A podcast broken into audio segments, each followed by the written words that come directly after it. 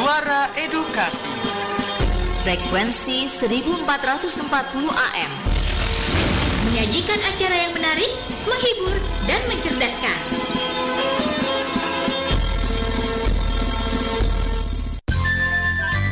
Waktu berputar dan perjalanan peristiwa pun berjalan. Ikuti terus info edukasi, sebuah informasi pendidikan dari Radio Edukasi. Info Edukasi, informasi pendidikan Radio Edukasi. Dari Jalan RE Marta Dinata Ciputat 1440 AM Suara Edukasi Akrab dan Mencerdaskan. Halo, halo, halo, halo. Assalamualaikum warahmatullahi wabarakatuh. Selamat siang sahabat edukasi. Aku Rabadi kembali menyapa dan menemani sahabat edukasi di siang hari ini. Kurang lebih 30 menit ke depan Info Edukasi akan hadir memberikan informasi-informasi terkini terupdate dari dunia pendidikan dan kebudayaan dan tentunya terus mengajak sahabat edukasi di luar sana untuk sama-sama mentaati protokol kesehatan dan juga tentunya eh, sama-sama melakukan aktivitas 3M yaitu dengan menggunakan masker dalam aktivitasnya kemudian juga eh, mencuci tangan. Dan yang terakhir M yang terakhir adalah menjaga jarak. Dan yang lagi yang juga terpenting dalam kehidupan sehari-hari kita harus uh, terus mengasup uh, tubuh kita dengan makanan-makanan uh, yang sehat, gaya hidup yang sehat dan juga tentunya kita harus tetap sama-sama bahagia. Oke, sahabat edukasi, info edukasi kita akan langsung saja simak informasi yang pertama.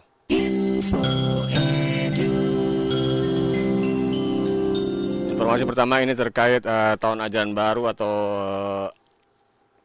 tepatnya untuk informasi pertama ini perkuliahan di uh, tahun akademik 2020-2021 perkuliahan dapat dilakukan secara tatap muka dan dalam jaringan. Kementerian Pendidikan dan Kebudayaan menegaskan bahwa izin kegiatan pembelajaran tatap muka di perguruan tinggi dan politeknik akademi komunitas pada semester genap di tahun akademik 2020-2021 dapat dilakukan secara campur melalui uh, tatap muka dengan protokol kesehatan yang ketat. Hal ini merujuk surat keputusan bersama Menteri Pendidikan dan Kebudayaan SKB Menteri Pendidikan dan Kebudayaan, Menteri Agama, Menteri Kesehatan, dan Menteri Dalam Negeri. Jadi ada empat uh, kementerian yang ada di SKB tersebut dan ini berisi tentang panduan penyelenggaraan pembelajaran di tahun ajaran 2021 2020 oh maaf 2020 2021 dan tahun akademik 2020 2021 di masa pandemi COVID-19. Nizam selaku Dirjen Dikti Kemendikbud di konferensi pers yang digelar pada 2 Desember kemarin menyebutkan sehubungan dengan keluarnya keputusan bersama empat menteri tersebut, maka pembelajaran pada tahun akademik 2020-2021 yang dimulai di Januari 2021 ini perguruan tinggi dapat diselenggarakan secara campuran atau hybrid learning dalam jaringan dan juga dengan tatap muka. Dirjen Dikti menegaskan bahwa kebijakan ini hanya mengizinkan penyelenggaraan perkuliahan tatap muka serta kegiatan akademik lainnya yang berbentuk pelaksanaan, penelitian, dan pengabdian masyarakat. Nizam juga menegaskan perguruan tinggi harus tetap memprioritaskan kesehatan dan keselamatan warga kampus yang meliputi mahasiswa, dosen, tenaga kependidikan, serta masyarakat eh, sekitarnya. Di tengah pandemi COVID-19 yang masih berlangsung, masyarakat didorong untuk beradaptasi dan melindungi diri masing-masing dalam menyelenggarakan program pembelajaran. Meski prioritas kita tetap pada kesehatan dan keselamatan seluruh warga pendidikan, kita tetap tidak boleh menyerah terhadap pandemi. Kampus diharapkan dapat membuat SOP atau standar operasional prosedur bagi mahasiswa di lingkungan uh, tempat tinggalnya supaya akselerasi perubahan perilaku berjalan lebih maksimal. Dirjen Dikti menyebutkan mahasiswa ini bisa jadi agent of change, agen perubahan di lingkungannya masing-masing. Harapannya kebiasaan itu menular kepada masyarakat supaya kita terlindungi. Ketua Forum Rektor Indonesia Arif Satria menyampaikan apresiasinya dan berterima kasih kepada pemerintah yang telah menyediakan fasilitas dan bantuan selama perkuliahan semester ganjil khususnya kepada mahasiswa yang terdampak ekonomi akibat pandemi. Pada prinsipnya, langkah ini harus ditindaklanjuti oleh pemerintah daerah agar terjadi kesepakatan dalam menerapkan protokol kesehatan. Sedangkan untuk Ketua Majelis Rektor Perguruan Tinggi Negeri Indonesia MRPTNI Jamal Wiwoho mengakui bahwa pembelajaran sistem daring hasilnya tidak terlalu memuaskan, terutama ketika dihadapkan pada kendala jaringan internet dan perangkatnya. Jamal menyebutkan siap melakukan hybrid learning.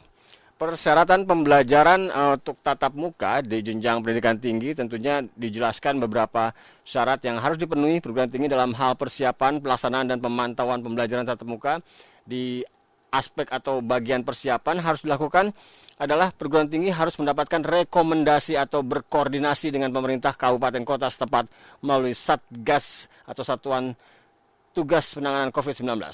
Perguruan tinggi juga hanya diperbolehkan menyelenggarakan kegiatan kurikuler melalui pembelajaran, penelitian, dan pengabdian kepada masyarakat. Selanjutnya, perguruan tinggi yang menyediakan sarana dan prasarana pembelajaran campuran hybrid learning untuk mahasiswa yang belajar secara daring serta dosen yang mengajar secara daring. Lalu, perguruan tinggi yang sudah siap. Ini yang bisa menyelenggarakan pembelajaran uh, tatap muka yaitu tentunya harus menerapkan protokol kesehatan sebagaimana ditetapkan dalam keputusan bersama di atas di keputusan SKB 4 Menteri tadi yaitu keputusan Menteri Kesehatan nomor HK 0107 garing Menkes garing 413 garing 2020 tentang pedoman pencegahan dan pengendalian COVID-19. Dirjen Dikti juga menyebutkan, Nizam menyebutkan untuk perguruan tinggi harus membentuk satuan tugas penanganan COVID-19 di kampusnya untuk menyusun dan menerapkan standar operasional prosedur protokol kesehatan. Lalu keenam, untuk pemimpin perguruan tinggi harus menerbitkan pedoman pembelajaran, wisuda maupun kegiatan lainnya bagi sivitas akademika dan tenaga kependidikan di lingkungan perguruan tinggi. Dan sahabat edukasi memang banyak aspek yang juga harus dilakukan oleh dunia pendidikan terutama di pendidikan tinggi di informasi ini pun dalam kesempatan yang sama Dirjen Pendidikan Vokasi yang juga hadir di acara yang digelar terkait uh, informasi konferensi pers virtual pada 2 Desember kemarin Dirjen Vokasi Kemendikbud Wikan Sakarinto ini juga hadir mengatakan untuk pimpinan perguruan tinggi dapat mempertimbangkan mengenai kuliah tatap muka untuk meningkatkan kompetensi mahasiswanya. Perkuliahan yang dimaksud dapat diselenggarakan secara tatap muka dan dalam jaringan atau hybrid learning tadi dan ditambahkan pula terkait dengan pembelajaran praktek kerja lapangan dan magang. Bagi mahasiswa di dunia usaha dan dunia industri terdapat kesepakatan bersama antara uh, dunia usaha dunia industri dengan kampus yang mana tentunya perguruan tinggi tentunya juga sudah harus memenuhi berbagai syarat yang terdiri atas persiapan, pelaksanaan, dan pemantauan. Maka segala bentuk penyelenggaraan pembelajaran tatap muka dapat dilakukan oleh perguruan tinggi tersebut. Oke, sahabat edukasi, masih ada informasi pendidikan lainnya dan tentunya uh, tetap di suara edukasi yang akrab dan mencerdaskan. Ingat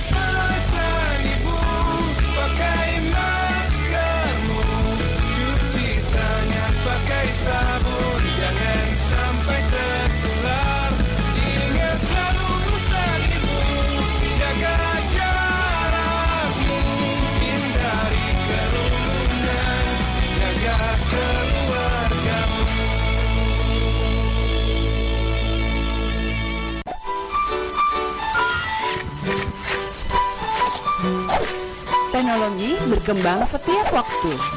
Apa persiapan kita untuk masa depan anak didik? Mereka lahir pada era teknologi. Sudahkah kita persiapkan diri? Pendidikan 4.0 sambut tantangan baru. Tinggalkan pembelajaran monoton yang membosankan. Memanfaatkan TIK dan inovasi dalam pembelajaran. Teknologi lahir dari pendidikan. Sudah selayaknya kita manfaatkan. Mari kita mulai search Rumah Belajar Kemdikbud. belajar.kemdikbud.go.id. Manfaatkan untuk pembelajaran. Belajar di mana saja, kapan saja, dengan siapa saja. Belajar untuk semua.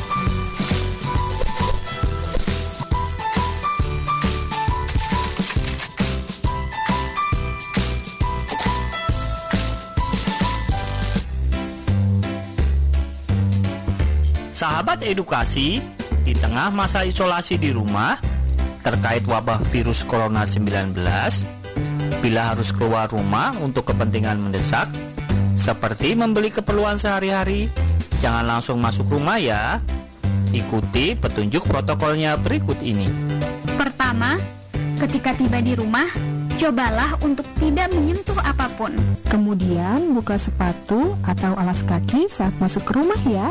Buka pakaian dan masukkan dalam mesin cuci.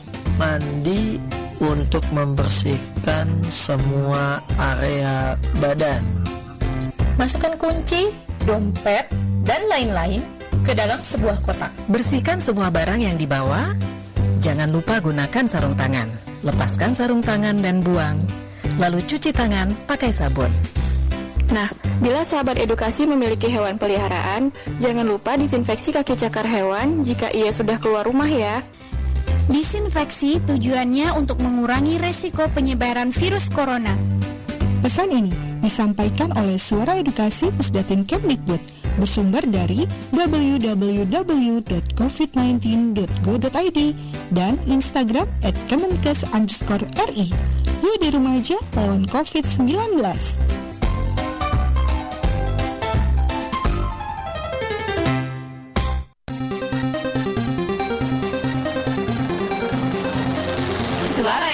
Edukasi yang akrab dan mencerdaskan.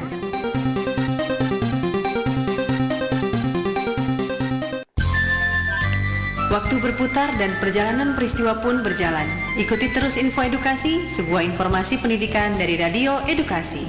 Info Edukasi, informasi pendidikan Radio Edukasi. Lantai 2 Gedung Geraha Media Pusdatin, Kemendikbud. Suara Edukasi, Info Edukasi hadir untuk membawakan informasi-informasi dari dunia pendidikan dan Suara Edukasi bisa didengarkan di laman suaraedukasi.kemdikbud.go.id atau sahabat edukasi yang tentunya e, banyak yang sudah memiliki gawai-gawai atau e, perangkat-perangkat yang terhubung internet ini bisa mengunduh aplikasi bernama TV Edukasi. Di sana ada menu Suara Edukasi, maka tinggal klik Suara Edukasi tersebut dan dengarkan Suara Edukasi selama 24 jam non-stop. Asal tentunya sahabat edukasi terhubung dengan paket data atau juga internet. Oke. Kita lanjut untuk informasi terkait uh, Pekan Kebudayaan Nasional yang sudah ditutup dan tentunya acara ini, acara kebudayaan ini uh, PKN 2020 menerbitkan rekomendasi agenda dan sikap budaya untuk hadapi kenormalan baru. Parade Mahakarya Topeng Nusantara ini jadi penampilan penutup di Pekan Kebudayaan Nasional 2020 yang secara resmi ditutup oleh Menteri Koordinator atau Menko Bidang Pembangunan Manusia dan Kebudayaan PMK Muhajir Effendi pada 1 Desember kemarin di mana acara yang mengusung tema Ruang Bersama Indonesia Bahagia. Ruang Bersama Indonesia Bahagia dan digelar dari 31 Oktober hingga 30 November 2020 menghasilkan 10 rekomendasi agenda dan sikap budaya Presiden RI Joko Widodo mengatakan untuk PKN 2020 jadi bukti bahwa para pelaku seni tidak tunduk terhadap pandemi COVID-19. Kesulitan dan tantangan yang dihadapi memacu semua orang untuk berkreasi terus optimis, terus bergerak maju, membangun memori masa depan yang lebih baik. Demikian diungkapkan Presiden saat uh, rekaman video yang ditayangkan secara virtual di 1 Desember kemarin dan di kesempatan yang sama Menko PMK Muhajir Effendi mengapresiasi PKN yang tetap diselenggarakan meski di tengah pandemi COVID-19. PKN menurut Muhajir menjadi ruang ekspresi kebudayaan yang mampu memperkuat cita, rasa, dan karsa. Selain itu juga dapat membangkitkan semangat masyarakat untuk bangkit kembali menciptakan tatanan baru menuju situasi kenormalan baru. Lebih lanjut, Menko PMK juga menyebutkan untuk tradisi mencuci tangan, tradisi eh, tolak bala, tradisi mengisolasi diri dan tradisi bersih desa ini seluruhnya mengajarkan relasi atau hubungan manusia dengan alam. Menurut Muhajir pengaruhnya sangat dirasakan besar kepada kesehatan dan kekuatan tubuh manusia dan lingkungan sosial. Menko PMK Muhajir juga melihat beberapa program dalam PKN 2020 menandakan sebuah keselarasan antara budaya yang dimiliki tidak hanya sebatas pertunjukan, tetapi juga mengandung makna yang dalam. Disebutkan bagaimana kebudayaan itu selalu hadir bersama kita sejak lahir hingga kita semua kembali ke liang lahat. Melalui konferensi yang berisi serangkaian refleksi, pidato, dialog, dan percakapan, 33 narasumber dan pelaku budaya hadir berbagi pengalaman dan pandangan melalui proses tutur, kultur, dan luhur. Konferensi ini mencari titik temu dan bertukar pengalaman untuk menyusun panduan sikap. Tutur adalah nilai-nilai dasar yang dihasilkan dari musyawarah yang diterapkan dalam tindak budaya yang membentuk kultur atau budaya. Kemudian ditransformasikan menjadi kebijakan yang luhur yang berfungsi sebagai panduan bersama. Berdasarkan hal tersebut sebagai refleksi atas kearifan tradisi luhur, konferensi merekomendasikan 10 agenda, dan sikap budaya. Yang direkomendasikan pertama ini kewajaran baru memerlukan tatanan baru. Bangunlah jiwanya, bangunlah badannya, menjadi etika dasar kehidupan bersama. Sikap budaya yang responsif, aktif, peduli dan berorientasi pada pemuliaan kehidupan menjadi landasan bagi era kewajaran baru. Dirjen Kebudayaan Kemendikbud Hilmar Farid mengatakan bahwa budaya adalah sesuatu yang organik. Dan menurut Hilmar, itulah kekuatan yang tidak dimiliki oleh negara lain. Budaya adalah kita. Hilmar menekankan dan untuk uh, hal tersebut di kesempatan tersebut pula keputusan yang kedua atau juga agenda rekomendasi sikap yang kedua yaitu keselarasan menjadi platform untuk kerjasama antar kekuatan budaya. Yang ketiga, kemandirian yang jadi cara sekaligus sasaran untuk melakukan tindak budaya. Kemandirian sebagai proses manusia menemukan diri, menjadi, menjadi diri, sekaligus memuliakan martabat manusia. Kemandirian melahirkan rasa merdeka dan kebebasan kreatif. Di hal keempat, ada tutur dan kultur tanah air yang merupakan modal dasar ekonomi yang menggerakkan kehidupan ekonomi. Dan hal tersebut sejalan dengan pernyataan Mendikbud Nadim Anwar Makarim bahwa kita dan bumi berada pada satu nafas. Di kelima, hal yang kelima direkomendasikan ini untuk menghidupkan gotong royong sebagai model dan metode pemulihan kolektif. Ekonomi berbagi dan kooperasi digiatkan terus sebagai pilar kerjasama yang mengusung asas kerakyatan dari rakyat dan untuk rakyat. Yang keenam, menyusun peta jalan atau roadmap kebijakan pangan sebagai alur utama strategi kebudayaan meliputi lokalitas, biodiversitas, dan kekayaan rasa sebagai identitas bersama dan gaya hidup. Budaya kuliner menjadi ekspresi paling progresif untuk dipublikasikan. Yang ketujuh, berbagai rintisan dalam budaya kaum muda ini menghasilkan kreativitas berupa gerakan bank sampah dua tahunan, diet tanpa plastik, musik indie, gerakan berkebun, menganyam alam, aksara kuno kini, bahan pangan lokal, kebangkitan arsitektur dan desain Nusantara. Dan seluruhnya itu tadi menjadi kompas dan rekam jejak di masa depan. Di hal ke-8 di rekomendasi uh, eh, PKN ini adalah mendorong kesemarakan wirausaha sosial dan wira budaya sebagai pilihan karir dan profesi. Membangun platform untuk industri kreatif dan ekonomi kehidupan Kesembilan, pandemi membuka hubungan baru antara budaya desa dan kota yang meleburkan kesadaran ruang dan ruang kesadaran. Dibutuhkan pula kebijakan komprehensif dan epistemologi ekologi budaya yang menghubungkan keduanya. Terakhir, rekomendasinya direkomendasikan untuk pemerintah dalam menjalankan pengelolaan kebudayaan dan lingkungan dalam satu kebijakan yang terpadu. Oke, masih ada tentunya info edukasi informasi lainnya. Jangan ke mana-mana, suara edukasi akan kembali setelah yang satu ini.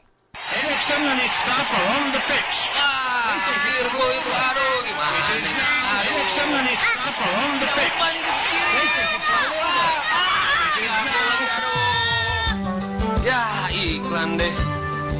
Agung, kakak tahu nggak sih Piala Dunia pertama itu kapan? Memangnya kenapa? Nggak apa-apa, aku penasaran aja. Sejak aku kecil, sudah ada pertandingan sepak bola. Tetapi, sampai sekarang aku belum tahu Piala Dunia ini kapan diadakan pertama kali. Makanya belajar sejarahnya dong. Jangan hanya menyukai pertandingannya saja. Aku beritahu ya, Piala Dunia atau FIFA Cup pertama kali diadakan pada tahun 1930 di Uruguay. Oh, negara mana saja yang bergabung, Kak? Terus siapa yang menang? Negara yang bergabung saat itu adalah Belgia, Prancis, Rumania, Yugoslavia, Meksiko, Amerika Serikat, Argentina, Paraguay, dan tentunya Uruguay sendiri.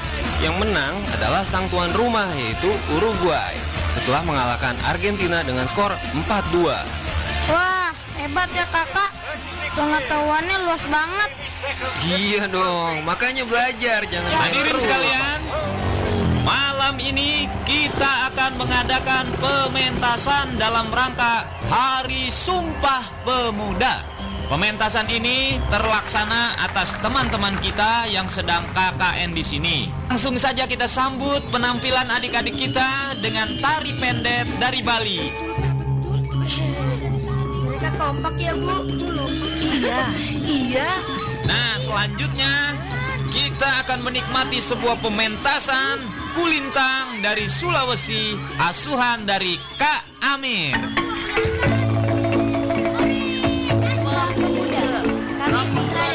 Demikianlah saudara-saudara acara kita pada hari ini. Semoga memperkuat tali persaudaraan antara kita semua sebagai bangsa Indonesia. Sikap menghargai keragaman suku bangsa sangat penting. Mari saling menghargai suku bangsa yang ada.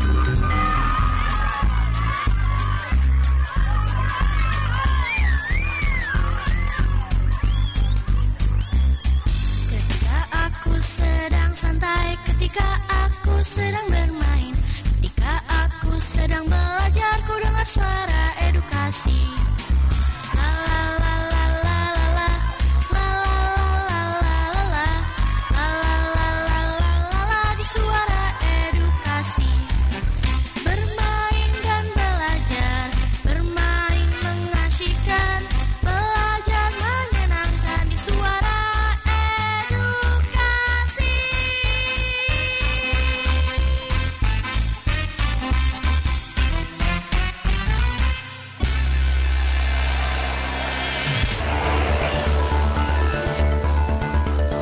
Bapak, Ibu, peserta simposium, narasumber kita kali ini adalah Bapak Joko yang merupakan fungsional pengembangan teknologi pembelajaran yang cukup senior. Pak Joko itu fungsional pengembangan teknologi pembelajaran.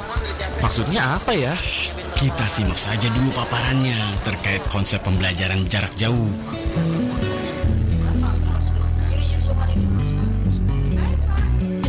Wah, konsep yang dijelaskan oleh Pak Joko bagus dan sangat bisa diterapkan di kantor kita tuh.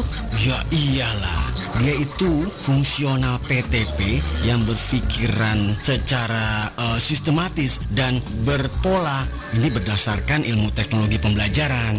Fungsional. Ngomong-ngomong, fungsional itu apa ya? Aduh, masa kamu tidak tahu? JFPTP adalah Jabatan Fungsional Pengembangan Teknologi Pembelajaran.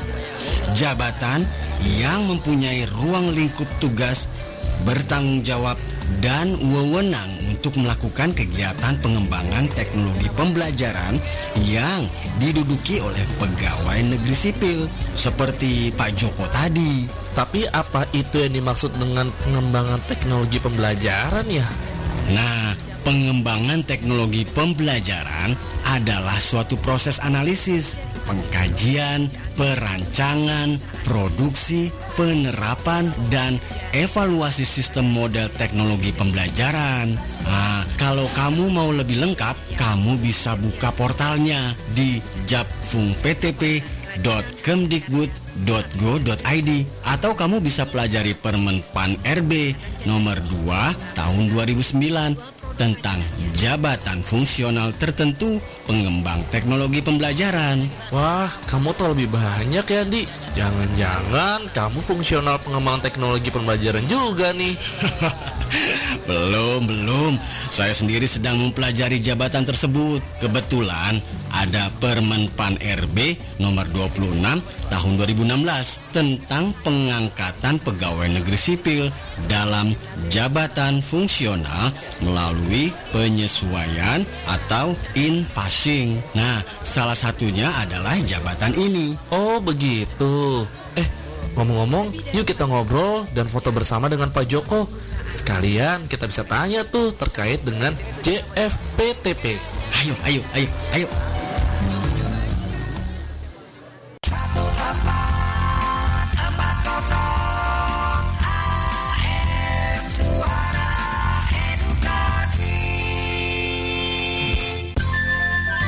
Waktu berputar dan perjalanan peristiwa pun berjalan. Ikuti terus info edukasi, sebuah informasi pendidikan dari Radio Edukasi. Info Edukasi, informasi pendidikan Radio Edukasi. Hanya di Info Edukasi 1440 AM, suara edukasi akrab dan mencerdaskan. Baik, sahabat edukasi, kita tuntaskan kebersamaan kita di Info Edukasi hari ini dengan satu informasi menarik ini dari uh, apa namanya penutupan uh, gala siswa. Gala ini uh, yang suka dengan sepak bola tentunya tahu ya, di mana tentunya uh, penutupan Gala Siswa 2020 ini dilakukan pula secara daring di hari Minggu 29 November lalu pukul 14 melalui kanal YouTube. Dan dalam sambutannya hadir pula Mendikbud Nadim Anwar Makarim secara resmi menutup Gala Siswa tersebut. Dan tentu sahabat edukasi Menteri Nadim juga mengapresiasi gelaran GSI 2020 di mana acara penutupan rangkaian training center Gala Siswa Indonesia tingkat sekolah menengah pertama 2020 di Hotel Grand Sunshine Soreang, Kabupaten Bandung, Jawa Barat ini dilakukan. Dan di acara tersebut Nadiem mengaku bangga kepada semua stakeholder yang terlibat dalam acara training center Gala Siswa Indonesia GSI tingkat sekolah menengah pertama tahun 2020 apalagi menurut Mendikbud kegiatan ini untuk SMP yang masih sangat energik untuk memberikan perubahan bagi bangsa dan negara. Berikut uh, penutup atau juga sambutan penutup sebagai di rangkaian Gala Siswa Indonesia 2020. Assalamualaikum warahmatullahi wabarakatuh. Salam sejahtera bagi kita semua. Om Swastiastu, Namo Buddhaya, Salam Kebajikan. Izinkan saya membuka dengan ucapan selamat kepada seluruh panitia dan peserta yang terlibat dalam Gala Siswa Indonesia jenjang sekolah menengah pertama. Betapa bangganya saya karena meskipun kita sedang menghadapi pandemi, adik-adik dan seluruh pihak yang terlibat tetap semangat dalam menanamkan nilai-nilai karakter sportivitas dan kebangsaan. Mengampanyekan pentingnya budaya olahraga dan kesehatan jasmani dan mendukung penyiapan talenta-talenta unggul untuk tim sepak bola nasional. Di masa pandemi sangat penting untuk kita membudayakan olahraga. Selain bermanfaat untuk kesehatan mental dan fisik, kegiatan ini menjadi ajang untuk membangkitkan optimisme dan daya, daya juang kita. Melalui kegiatan ini juga, adik-adik membuktikan bahwa situasi pandemi menjadi penyemangat untuk melakukan gotong royong, bekerja secara tim, dan pantang menyerah. Ini salah satu karakter dari enam karakter pelajar Pancasila, yaitu beriman bertakwa kepada Tuhan Yang Maha Esa dan berakhlak mulia, berkebinekaan global, bergotong royong, mandiri, bernalar kritis, dan kreatif. Kemendikbud berkomitmen untuk terus mengembangkan prestasi generasi muda agar ilmu, pengalaman, dan karakter Pancasila yang ditempa melalui kegiatan-kegiatan positif dapat menjadi bekal untuk menghadapi segala tantangan yang ada di masa depan. Para hadirin yang hadirin yang mati serta GSI yang saya banggakan. Pada kesempatan ini saya menyampaikan rasa terima kasih saya kepada PSSI yang telah berkolaborasi dengan Satuan Pendidikan Aman Bencana Kemendikbud dalam menyediakan pedoman protokol pencegahan COVID-19, standar FIFA, dan pelatnas. Sehingga kegiatan ini dapat terselenggara dalam suasana yang aman dan nyaman bagi semua pihak. Kepada seluruh peserta saya ucapkan selamat dan sukses. Yakinlah bahwa setiap langkah dalam berjuang adalah proses yang patut disyukuri dan dimaknai sebagai pembelajaran yang lebih berharga dari sekedar kemenangan. Akhir kata, dengan mengucapkan Alhamdulillahirrahmanirrahim, saya nyatakan Gala Siswa Indonesia tahun 2020 ditutup.